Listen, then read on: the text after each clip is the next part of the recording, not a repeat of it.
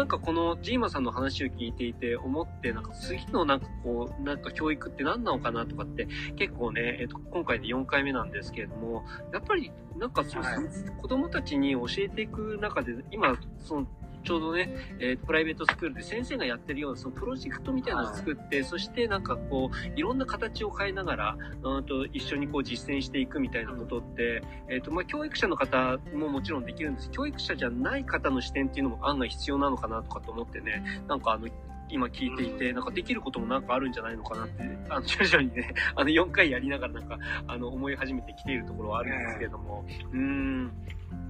なんか案外そういったプロデュース能力みたいな結構あるんですよ、ね、そうです。はい、うん。あ、どうぞごめんなさい。というか、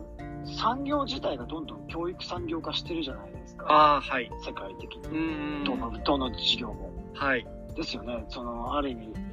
コンサルティングの要素とか多かったりとか、そういう教育産業化していってるっていう状況にあると思うんですよね、僕は。だそういった中で、よりビジネスとかで、もう周りと一緒の方が、そうやって、なんか、免許を取って、ね、国の機関でやってる人に比べると、やっぱりよりも周りとして競争も厳しいだろうし、はい、工夫していかないと生き残れないわけじゃないですか。だから、はい、そういう意味でもう、大学とかも、例えばアメリカとかだったらね、今とかだと、ああの、起業家が作った大学で、それ全部オンラインとかで、ミネルバって大学あるじゃないですか。はい。うん。そういうところってやっぱりすごくね、人気高かったりしますよね。だから自分で事業やって、もうお金を稼いで、それで、その、これから未来がそういう人って見えてるわけじゃないですか。そういう人が作る教育産業みたいなのが、これからどんどん出てくると思うんですよね。だから、ある意味その、公立の学校っていうのはもうちょっと、ね、このままではもうまさに、形骸化してしまってるので、どんどんそういったような外部のなんていうんですかね、そういうビジネスとかそういうので、教育産業化した中で、貯めたノウハウっていうのを使って、どんどんどんどんそうやって、ね、若い時からそうやって子供たちに対して興味深い何かコンテンツとかそういうね、コンテクストとかを提供できるようなそういうものが増えてくるんじゃないかなとは思うんですよね。なるほど。